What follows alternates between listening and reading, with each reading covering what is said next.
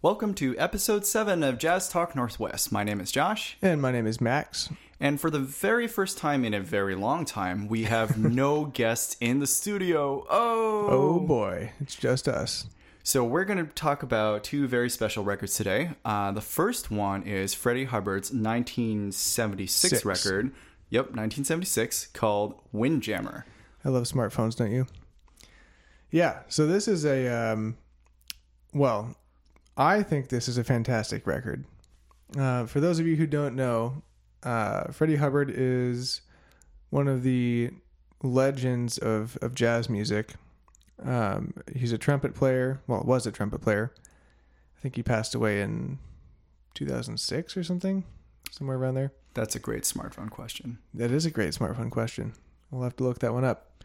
But anyway, um, fantastic trumpet player. He's played with everybody throughout the ages of jazz. Um, and he has some music that he made and performed and wrote and everything in the 70s. And not that many people really know about it because it's a little bit different from the music that he's known for playing, which is more straight ahead jazz usually. Maybe I guess Red Clay and things hmm enter the funk realm. But this is most definitely Not a straight I don't know how you would actually call this music. Yeah, it's it's it's not straight ahead jazz. It's not. It's definitely funky. Um, very different, and um, I really like it. I've heard that others have had differing viewpoints on this album. Josh, what what did you notice about that? About the different viewpoints? Yeah, you mentioned there was a review that you saw somewhere that Yeah, totally. Um, Um, so in looking into reviewers, uh, other reviewers' opinions on the album in preparation for this episode, I pulled up All Music because that's you know everybody checks All Music, and Scott Yanow from All Music hated this record with a fiery passion, and he says, uh, let's see, and I quote the, the the review here: "This LP, along with his splash album on Fantasy." Is probably trumpeter Freddie Hubbard's worst recording. Hubbard, who was joined by a string section, five vocalists, and an oversized orchestra, sounds like a parody of himself on these meaningless funk tracks. And I'm going to skip ahead a little bit. This is insincere music that was dated before it was even released. That oh was really harsh. Holy cow. Well, what year was that review from? That's a good question. Uh, that's a another great smartphone question that I don't I'm, an I'm answer for right wondering now. if if this person maybe um, had some expectations Mm-hmm. for uh, what Freddie Hubbard should be doing, and maybe Freddie Hubbard didn't know about those and just kind of wanted to do what he wanted to do. Um, this this record, each each track kind of is different for me. I actually found out I was just on a, a little road trip, and I put on one of the tracks for my mom to listen to because she was actually with me, and it's called Dreamweaver. I did not know this, but it's not an original composition by Freddie. This is a, a song by Gary Wright, and it's from 1975, a year before this this record was released, and it sounds totally different than the original. Um, I like Freddie Hubbard's version a lot better, um, even though it has no words. But if we go through the track listing here, um, Dreamweaver, it's it's kind of like that fantasy jazz funk kind of thing almost. I love the the vocals on it. It just makes me feel like I'm in the 70s. I don't know. I don't really know what that means, but uh Feelings, that's the second track. hmm Is that the really slow one? No, no, that's uh Touch Me Baby. That one's really funky. Feelings is the uh, romantic ballady one. Oh yeah, the romantic one, yeah. Yeah, and then Rock Me Arms I just keep singing along with. hmm every time I listen to it. Mhm. Um, Touch Me Baby is like the funkiest, most grooving piece on this record, I think, in my opinion. Um, although the whole thing is pretty grooving. It's very backbeat centric and So I guess it's my turn to finally state my opinion. I didn't like the record very much. oh man, So maybe this will be a more interesting slash contentious episode. yes. Okay, let's hear it, Josh. I thought that Dreamweaver and the second feelings, right, was the second track. Yep. Both of them in particular. It's just the The groove was okay. I, I didn't find it very interesting. Um, Okay. and Why is that? Ah, I mean, maybe it is because we are in 2018 and the record's from 1976, but it's just it doesn't sound like that. Uh, a lot of it sounds really cliched, but it did come into the 70s, so maybe that's that's part of it.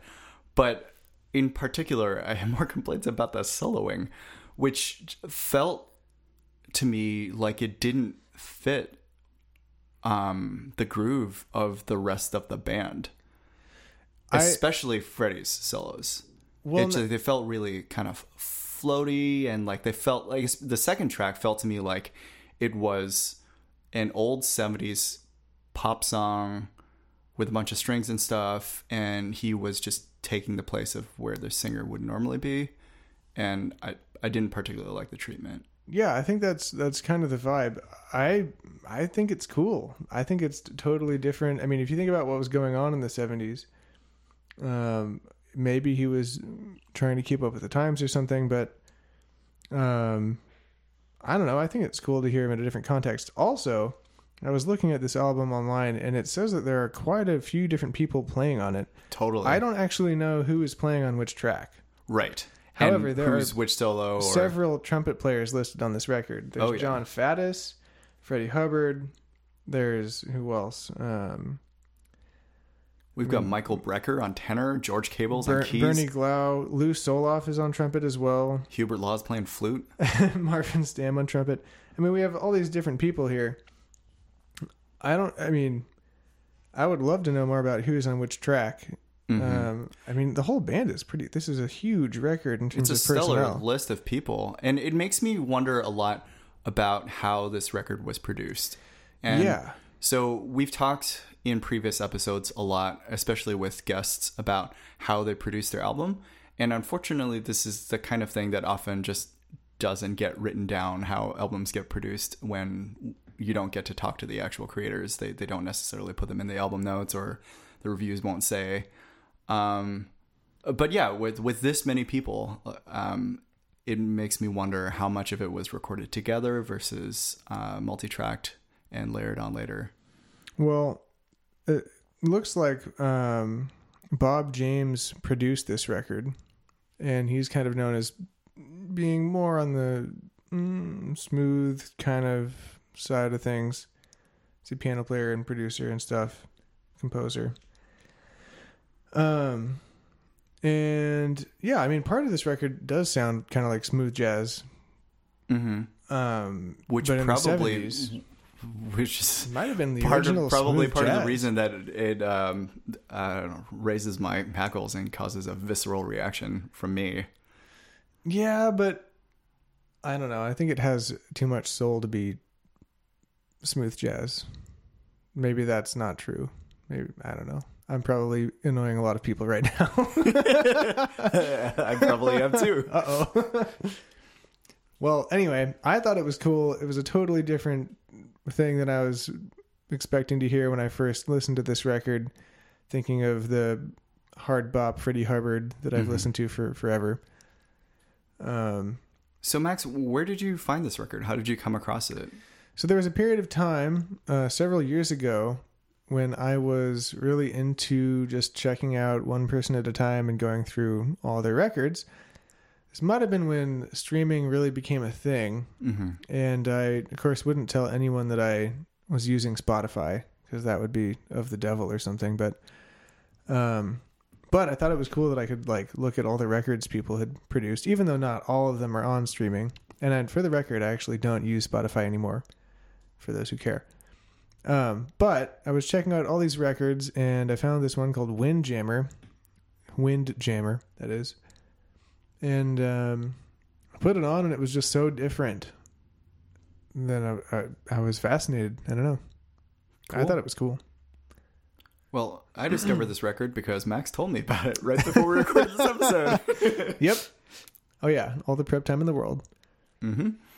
But check it out. It's pretty. I think it's cool. Yeah, it's on Spotify. It's on Google Play. A bunch stuff, of other yeah. streaming stuff. Uh, it's out of print, but you can probably find a used copy somewhere on the internet. Yeah, write it. Write us a comment on our Facebook page and let us know what you think about it. If you disagree, Oh yeah! If you like the podcast, like the Facebook page. We're Yeah. on Facebook. yeah, we have one of those, don't we? It- we do, and that's Yeah. one of the places that you can find uh, news about us, and we publish there every time we have a new episode coming out. Yeah, You can subscribe to us on iTunes and write a comment and we even put us. pictures up there every now and then. We do Uh, put uh, pictures up on our Facebook every now and then. Yeah. Wow. Maybe we'll put a picture of my dog Yeah. Why not? or your cat. Do you have a cat? No, I don't. Oh, I sort of used to have one. It's still alive, but it, it doesn't live with me anymore. anyway, okay. So this next record we're talking about is uh, Brad Mehldau's latest record, and it's called Seymour Reads the Constitution, and it came out this year, right? 2018. it did come out 2018. Is this after after Bach? It is Okay, after just barely after after Bach. after Bach. Yeah. after after Bach. And After Bach was like a completely solo album, right? Yeah. Yeah, and pretty interesting concept. Do you want to talk about that a little bit? Why not? Actually, yeah. Well, why don't we talk about maybe Brad's history period for Sure. a second? So, I'll go ahead and say again that this is one of my favorite musicians and, and trios, really, um, ever. Uh, Brad Mehldau is a pianist. For those who do not know, he um, has played everything from super swinging, straight ahead, burning jazz piano to his own kind of style that he's basically known for by his name now. Like if you Mhm. say Mehldau style, that means something. Totally. Um, and I don't know, you could describe it as, as modern or I mean he has some some signature phrase type things that are just kind of extended and beautifully they're just beautiful. Yeah, he's also incredibly technical and Yeah, able yeah. to pull off uh, crazy things and uh, with the way he plays, and that stuff is just littered all over this record I think one of the best improvisers of all time. for sure. Yeah, I really like Brad as well, and I've been listening to him for a long time. I listened to him a lot in college, and just he had this series of records called Art of the Trio. Oh yeah. and I don't even remember how many there were. There was like one, two, three, four, at least four, I think, Four or five. Yeah. in which he plays a bunch of least four. standards and with a, the trio that I think it's the same trio that's on this record, and uh, the those three have just been playing together. So. For those that don't know, Brad Mehldau on piano, Larry Grenadier on bass, Jeff Ballard on drums. Jorge Rossy played drums on some of the Art, Art of the Trio ones. That's true. and earlier ones, I think. Mm-hmm. Uh, but they, all three, uh, both trios are just very communicative and, uh, in my mind, kind of takes the idea of how Bill Evans had his piano trio and just takes it even further or just moves it along in history, I guess. Yeah, I mean, there's there's a sense of with their original stuff, or or at least how they approach standards, because they play a lot of standards as well as Mhm. originals, um, and arrangements and things. Is that there's a very vast sense of freedom within the music, and if there's an idea or something that's going on, then it, it seems like they'll roll with that for a while and really let it expand and develop, and, and then eventually come back to the song Mm-hmm. in whatever fashion they decide to do it in. But um, they yeah, it seems it's always there. The song is always there. They never leave the song entirely, which is really cool if you're listening for the song in the middle of Mhm. one of their expanded ideas. And one of the things that I think is really cool about Brad Mehldau and his trio um, is that I guess he he doesn't just play standards and originals. He also really delves hard into pop tunes and rock songs. He plays Yeah. Radiohead and Soundgarden, and on this record he has let's see, uh, Brian Wilson tune Mm-hmm. and uh, Paul McCartney tune, "Great Day." Uh, it's a great recording. Yeah. Then he has Beatrice, you know, Sam Rivers, jazz Mhm. standard, although they play it slightly differently. Um, yeah, I mean they and he also I should just mention the two times I've seen Brad. I think I've seen him actually maybe three or four times, but Mhm. two especially stuck out to me. One was a solo piano set here in Seattle at Jazz Alley. The other was a trio set in New York at the Village Vanguard. Um, and actually, there's a funny story behind that. So there's this drum shop in New York that has really good drums. Just it's called Steve Maxwell. It's where everybody goes for really cool drums. They have like a museum of drums there as well as a really great store. And I was in there one time and I was playing on this kit in a practice room and I was really liking it. It was a really cool drum set. And um, then the door opens and Jeff Ballard walks in. Whoa. He says, "Hey, sorry to interrupt, but I actually have to buy this right now." Um, and so I said, "Oh, okay, sure, sorry." so comes in and buys the kit that I was playing on, and I I take off, and then later that night I go to the Vanguard to see Mehldau's trio, and sure enough, there is Jeff Ballard playing the same kit that I was playing on at the Vanguard with Brad Mehldau. Whoa. And it was just kind of this weird moment where I was like, "Oh." Oh, I definitely played that earlier. That's Did you get to talk cool. to him afterwards at the Vanguard? no, no, no. It was pretty pretty slammed, but it was still that was one of the best shows I've ever seen. Huh. Yeah. Probably because you played his kid before he did, right? Well, it, I might have been a little more into it because of that, but it was genuinely just amazing musically. And of course, the Vanguard is kind of a special place The for jazz Vanguard too. is magic. Yeah. Yeah. for sure. And for those that don't know, uh, the Village Vanguard is a jazz club in New York that's been around forever, and a lot of really famous records were recorded there. It's kind of a sacred place for jazz music. It is. The owner just passed away, I did hear about that but I think it's going to be carried on. by her children. I think. Uh, I don't know. Hopefully, Uh, yeah, I, I would hope If so. I remember right, I think two of her children are carrying it on, and there's a manager that worked with her for a long time that is also Yeah, okay. holding the torch. Good. That's really good. Anyway, back to Brad. But yeah, so this record features, let's see, here's the track listing here. Well, the first one is a tune called Spiral, which I really liked. Um, and it starts off with this classic thing that Brad does all the time, And this which is, is Brad's original, right? Not the yes, yeah. Brad's There's original, a Coltrane tune called Spiral too, I think. not the same one. Yeah. So Brad's playing a left-hand ostinato thing, a repeated figure again and again and again in five or ten or something, and uh, the right hand comes in with the melody that just kind of floats over the top, and it seems like he's able to do this crazy thing where he his left hand is in metronomic precision, playing that same line again and again throughout the like so much of the tune, and the right hand can speed up a little and then lay back and then just kind of play with time. And he's got this insane thing where he can have two hands doing very separate things. Yep. That's one of the cool things about Mehldau, as well as the other members of his trio, is they're one of the aspects of the music that they're really good at expressing themselves with is is kind of like bending the time. mm-hmm.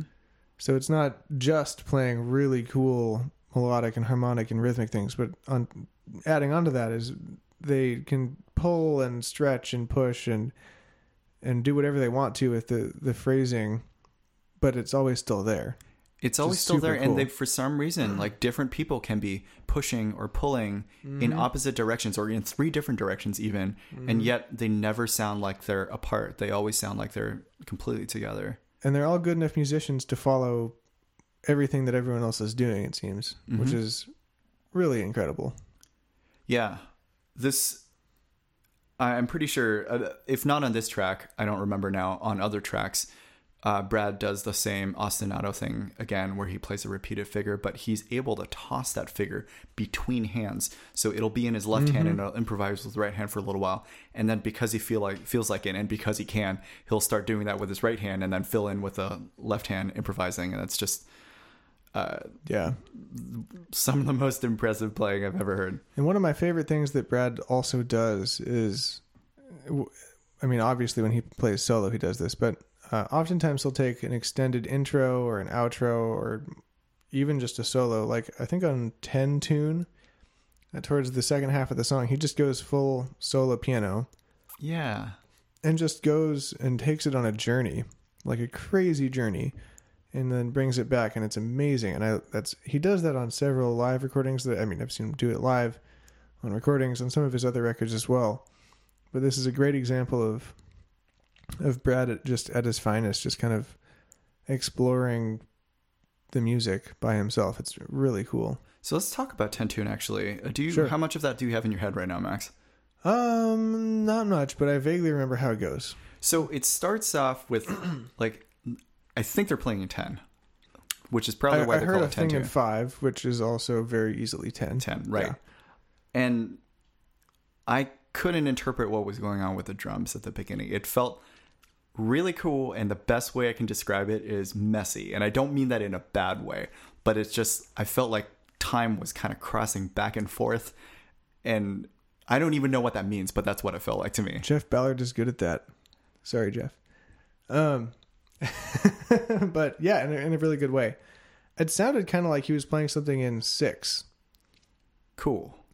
I, I only got to listen to this one once, and I, I I'm trying to remember exactly what was going on. But I do remember listening to the beginning of this song, and thinking that it did sound really cool because it it sounded like he was almost implying like a a six eight Afro Cuban type cymbal pattern, um, but the, the piano seemed to be in five, Right. which is pretty cool. Yes. And I I should listen again and really figure out what was going on, but I remember that being very cool.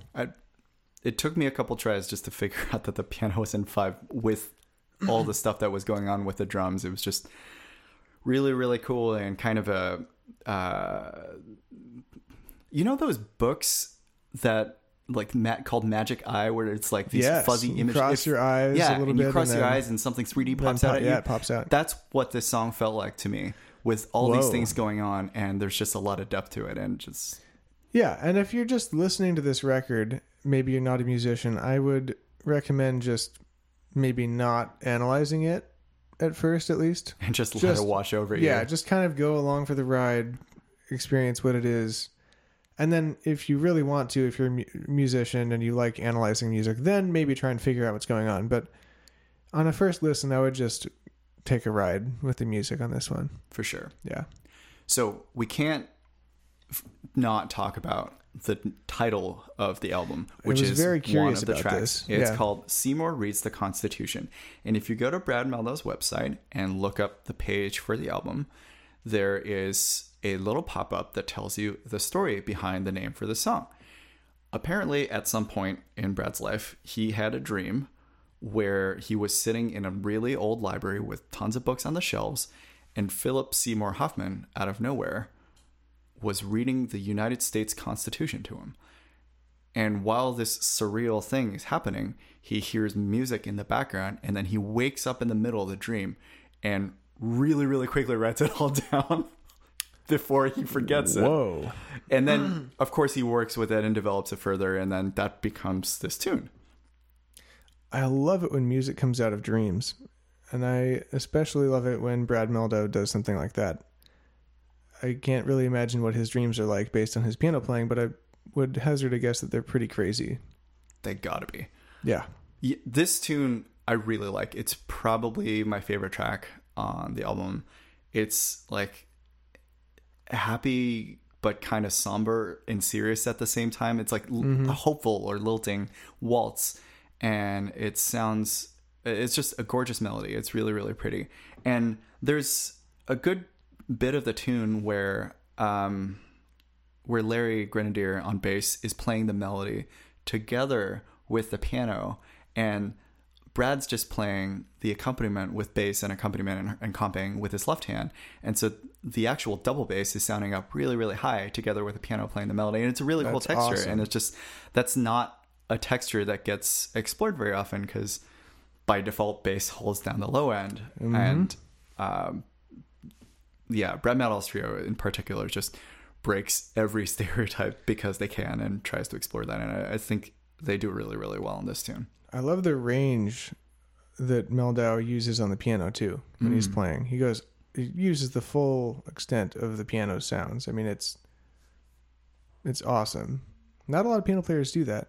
Yeah. It kind of reminds me of actually that plus the level of listening amongst the trio members kind of reminds me of Ahmad Jamal's trio Hmm.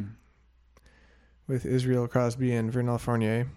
I mean, though it's a very different kind of playing, it's much more sparse in Ahmad's trio or was, but um, I think they they share a, a similar level of listening. I mean, both of those trios listen so well to each other. That's and how I feel so about well to each other. That's how I feel about um, Bill Evans' trio. yeah, Bill and, Evans as well. And how, yeah, I guess, yeah, Brad always reminds me of Bill Evans. Well, yeah, I mean, I think he has borrowed a few things. Mm-hmm. Although he's probably borrowed a few things from a lot of different people. As does every As, uh, musician. yeah, yeah, exactly. But it's cool when you can kind of hear um, influences or similarities. Oh yeah, definitely. Yeah, well, this is an A plus record for sure. Okay, so let's uh, talk about what's going on in Seattle. Uh, so Marina Christopher, who was the guest on uh, this podcast just a couple months ago, I think the May episode, is having her CD release party for her band Marina and the Dreamboats, and that's this coming Friday, July thirteenth, at the J&M Cafe at nine thirty p.m. It's a good band. Yeah, that's that's going to be fun. We have quite a few other shows coming up too. Just looking at the calendar here, we have another one of our former guests, Birch Pereira, and the Gin Joints, also with Sundae and Mr. Goessl. Uh, July 27th. That's at the North City Bistro. That should be fun. Sundae and Mr. Goessl have been on tour all over the country for the past couple months. It seems Quite a while, yeah. Yeah. Another Seattle local person who has been on tour for a while is organist Delvon Lamarr, and he's still gone, but I think he'll be back in August, and we'll talk about that later. But some other shows happening in July are there's a Stride piano concert down at the Royal Room on July 18th. It's featuring people like Chris McCarthy, who is a Seattleite who lives in New York. Alex Gilbert, Jacob Zimmerman is a special guest, a few other people. That'll be really cool. We have some usuals like Stephanie Porter um, on the 27th as well. Let's see what else here. 27th where? Tula's. Oh, Yeah. cool. That's cool. And you mentioned that Paul Green is coming back for a show, right? Yeah, I'm actually playing with him on that show. Oh, That's awesome. on the 26th of July. That's at so Egan's. Paul, Green, is yeah. this uh, fantastic vocalist and sick harmonica player Yeah. that lived here for a very long time and then moved to Arizona recently. But I guess is going to be back in town at Egan's for a show. Yeah, pretty cool. We have a secret jazz club concert on the 12th. I guess that's in like two days. I don't know if this will even be out by then, but uh, maybe, maybe not. We'll see. maybe we'll And see. where is that one? Is the location secret too? Uh, you're just gonna have to Google Secret Jazz Club. Oh, Yeah. Uh, we have OG McTuff. McTuff is a classic Seattle. eh, It's not quite jazz, but might as well mention it. It's funk kind of stuff with Skerik, another Seattle legend saxophone player. Again, maybe jazz, but sure. definitely a masterful musician worth mentioning. and where mentioning. is that happening? That is at the Nectar Lounge. Oh, you know what? That's in August too. I guess we just talked about August, August eighteenth. And ah, there was there were like two more that I wanted to mention. There's um, let's see, Jared Hall is doing a show down at Tula's July twenty sixth. Oh, that's conflicting with Paul Green, isn't it? And Matt Wilson uh, is going to be with Dawn Clement. Yep, Matt Wilson, the drummer. Really nice guy, really great drummer. Looks like an outstanding band with Dawn. Uh, looks like Mark Taylor, Chuck Deardorf, and Jay Thomas. That looks really cool. That's July Stellar 17th lineup. down at Tula's. Then there's Capitol Hill Block Party. I don't really know if they have any jazz at that or not. But that I don't know, but there is an after party that's happening at Capitol Cider. I think it's the 20th and the 21st, and there Huh. is a funky jazz band called Bad News Botanist that's playing there. I don't Oh, remember which date. the- You'll have to look up Bad News Botanist. is that the Under the Block Party or Yes, something? it is. Yeah. Okay. Mhm. Yeah. That's cool. So that is well worth checking out, and that's Ooh, also going on this Gail month. Gail Pettis also fantastic vocalist here in Seattle. She is going to be playing at Tula's on the 21st. Cool. That should be cool. So there's plenty, plenty, plenty of Yeah, music going on. check out on the Earshot this month. calendar. Check out the KNKX calendar. They all have great things going on too. hmm Yeah. Cool. Thanks for listening, everybody. See you in a month.